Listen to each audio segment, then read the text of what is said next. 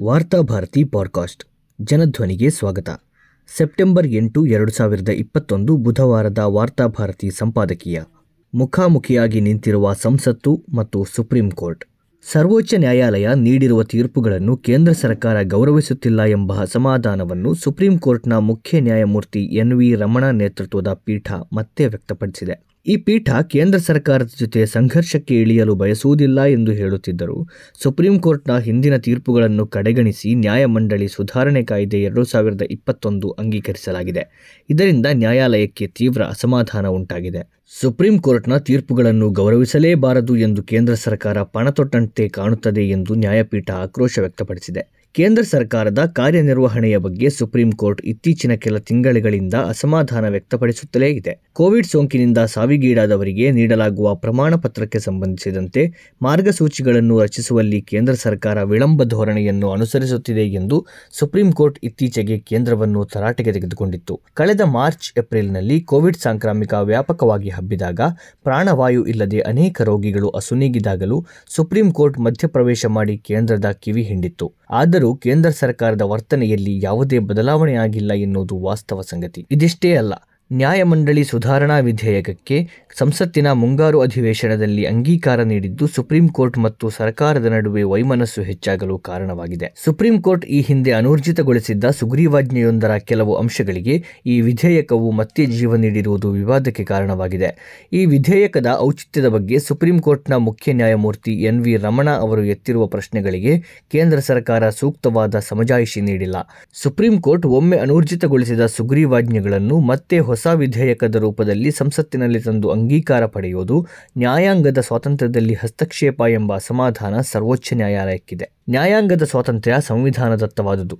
ಸರ್ಕಾರಕ್ಕೆ ಎಷ್ಟೇ ಬಹುಮತವಿದ್ದರೂ ಈ ಸಂವಿಧಾನಾತ್ಮಕ ಮೂಲ ಸ್ವಾತಂತ್ರ್ಯವನ್ನು ಬದಲಾಯಿಸಲು ಅವಕಾಶವಿಲ್ಲ. ಕೇಶವಾನಂದ ಭಾರತಿ ಪ್ರಕರಣದಲ್ಲಿ ಈ ಹಿಂದೆ ಸುಪ್ರೀಂ ಕೋರ್ಟ್ ತೀರ್ಪು ನೀಡಿದ ನಂತರ ಈ ಕುರಿತು ಗೊಂದಲಗಳು ನಿವಾರಣೆಯಾಗಿದೆ. ನ್ಯಾಯಾಂಗದ ಸ್ವಾತಂತ್ರ್ಯಕ್ಕೆ ಚ್ಯುತಿ ತರಲು ಅವಕಾಶವಿದ್ದ ಸಂವಿಧಾನ ತಿದ್ದುಪಡಿ ಕಾಯ್ದೆಯನ್ನು ಕೂಡ ಸುಪ್ರೀಂ ಕೋರ್ಟ್ ಈ ಹಿಂದೆ ರದ್ದುಪಡಿಸಿದೆ. ಸುಪ್ರೀಂ ಕೋರ್ಟ್ನಿಂದ ಸಂವಿಧಾನ ಬಾಹಿರ ಎಂದು ವ್ಯಾಖ್ಯಾನಿಸಲ್ಪಟ್ಟ ಅಂಶಗಳನ್ನು ಸಂಸತ್ತು ಅಂಗೀಕರಿಸುವುದು ಸರಿಯೇ ಎಂಬುದು ಈಗ ಚರ್ಚಾರ್ಹ ವಿಷಯ. ಆದರೆ ಇಂತಹ ವಿವಾದಾತ್ಮಕ ವಿಧೇಯಕವೊಂದಕ್ಕೆ ಅನುಮೋದನೆ ನೀಡುವುದು ಸಾಂವಿಧಾನಿಕ ನ್ಯಾಯಾಲಯವೊಂದರ ತೀರ್ಪನ್ನು ಕಡೆಗಣಿಸಿದಂತೆ ಆಗುವುದಿಲ್ಲವೇ?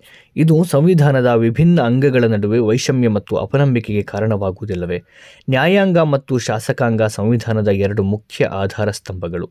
ಇವುಗಳು ಪರಸ್ಪರ ಹೊಂದಾಣಿಕೆಯಿಂದ ಕಾರ್ಯನಿರ್ವಹಿಸುವುದು ಪ್ರಜಾಪ್ರಭುತ್ವದ ಆರೋಗ್ಯದ ದೃಷ್ಟಿಯಿಂದ ಕ್ಷೇಮ. ಇವೆರಡರಲ್ಲಿ ಯಾವುದು ಹೆಚ್ಚಲ್ಲ ಅಥವಾ ಯಾವುದು ಕಡಿಮೆಯಲ್ಲ.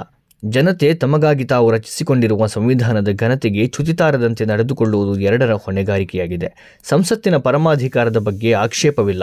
ಆದರೆ ಸರ್ವೋಚ್ಚ ನ್ಯಾಯಾಲಯವು ಅನೂರ್ಜಿತಗೊಳಿಸಿರುವ ವಿಧೇಯಕವನ್ನು ಸಂಸತ್ತಿನಲ್ಲಿ ಯಾವುದೇ ಚರ್ಚೆ ಇಲ್ಲದೆ ಅಂಗೀಕರಿಸಿರುವುದು ಏಕೆ ಎಂಬ ಸುಪ್ರೀಂ ಕೋರ್ಟ್ನ ಪ್ರಶ್ನೆಯನ್ನೂ ತಳ್ಳಿಹಾಕಲಾಗುವುದಿಲ್ಲ. ಸರ್ವೋಚ್ಚ ನ್ಯಾಯಾಲಯದ ನಿರ್ದೇಶಗಳನ್ನು ನಿರ್ಲಕ್ಷಿಸಿ ಸಂಸತ್ತಿನಲ್ಲಿ ವಿಧೇಯಕವೊಂದು ಅಂಗೀಕಾರವಾಗುವುದಾದರೆ ಶಾಸನಬದ್ಧ ಆಡಳಿತ ಎಂಬ ಮಾತಿಗೆ ಅರ್ಥವೇನು? ಇದು ಪ್ರಜಾಪ್ರಭುತ್ವದ ಹಿತದೃಷ್ಟಿಯಿಂದ ಒಳ್ಳೆಯ ಬೆಳವಣಿಗೆಯಲ್ಲ. ಸಂವಿಧಾನದ ಎರಡು ಪ್ರಮುಖ ಅಂಗಗಳ ನಡುವಿನ ಈ ಮುಖಾಮುಖಿ ಶೀತಲ ಸಮರ ಬೇಗ ಕೊನೆಗೊಳ್ಳಲಿ. ಸುಪ್ರೀಂ ಕೋರ್ಟ್ನ ಆದೇಶವನ್ನು ಧಿಕ್ಕರಿಸಿ ಸಂಸತ್ತಿನಲ್ಲಿ ಇರುವ ಬಹುಮತದ ಬಲವನ್ನು ಬಳಸಿಕೊಂಡು ವಿಧೇಯಕವೊಂದನ್ನು ಪಾಸು ಮಾಡಿಕೊಳ್ಳುವ ಕೆಟ್ಟ ಪರಂಪರೆಗೆ ನಾಂದಿ ಹಾಡಿದರೆ ಆಗ ಕಾನೂನುಬದ್ಧ ಆಡಳಿತಕ್ಕೆ ಅರ್ಥ ಉಳಿಯುವುದಿಲ್ಲ. ಇದರಿಂದ ಯಾವುದೇ ಕಾನೂನನ್ನು ಉಲ್ಲಂಘಿಸಲು ಸರ್ಕಾರಕ್ಕೆ ಅವಕಾಶ ದೊರೆತಂತಾಗುತ್ತದೆ ಎಂಬ ಸುಪ್ರೀಂ ಕೋರ್ಟ್ ಆತಂಕವನ್ನು ತಳ್ಳಿಹಾಕಲಾಗುವುದಿಲ್ಲ. ಈ ವಿವಾದಾಸ್ಪದ ವಿಧೇಯಕವನ್ನು ಅಸಾಂವಿಧಾನಿಕ ಎಂದು ಘೋಷಿಸಬೇಕೆಂದು ಕೋರಿ ಸುಪ್ರೀಂ ಕೋರ್ಟ್ನಲ್ಲಿ ಅರ್ಜಿಯೊಂದು ಸಲ್ಲಿಕೆಯಾಗಿದೆ. ಈ ಅರ್ಜಿಯ ಬಗ್ಗೆ ಸುಪ್ರೀಂ ಕೋರ್ಟ್ ಏನು ತೀರ್ಪು ನೀಡುತ್ತದೆ ಎಂಬುದನ್ನು ಕಾಯ್ದು ನೋಡಬೇಕಾಗಿದೆ. ಯಾವುದೇ ತೀರ್ಪು ಬರಲಿ, ಸಂವಿಧಾನಾತ್ಮಕ ಬಿಕ್ಕಟ್ಟಿಗೆ ಅವಕಾಶವಾಗದಂತೆ ಶಾಸಕಾಂಗ ಮತ್ತು ಕಾರ್ಯಾಂಗಗಳು ನೋಡಿಕೊಳ್ಳಬೇಕಾಗಿದೆ.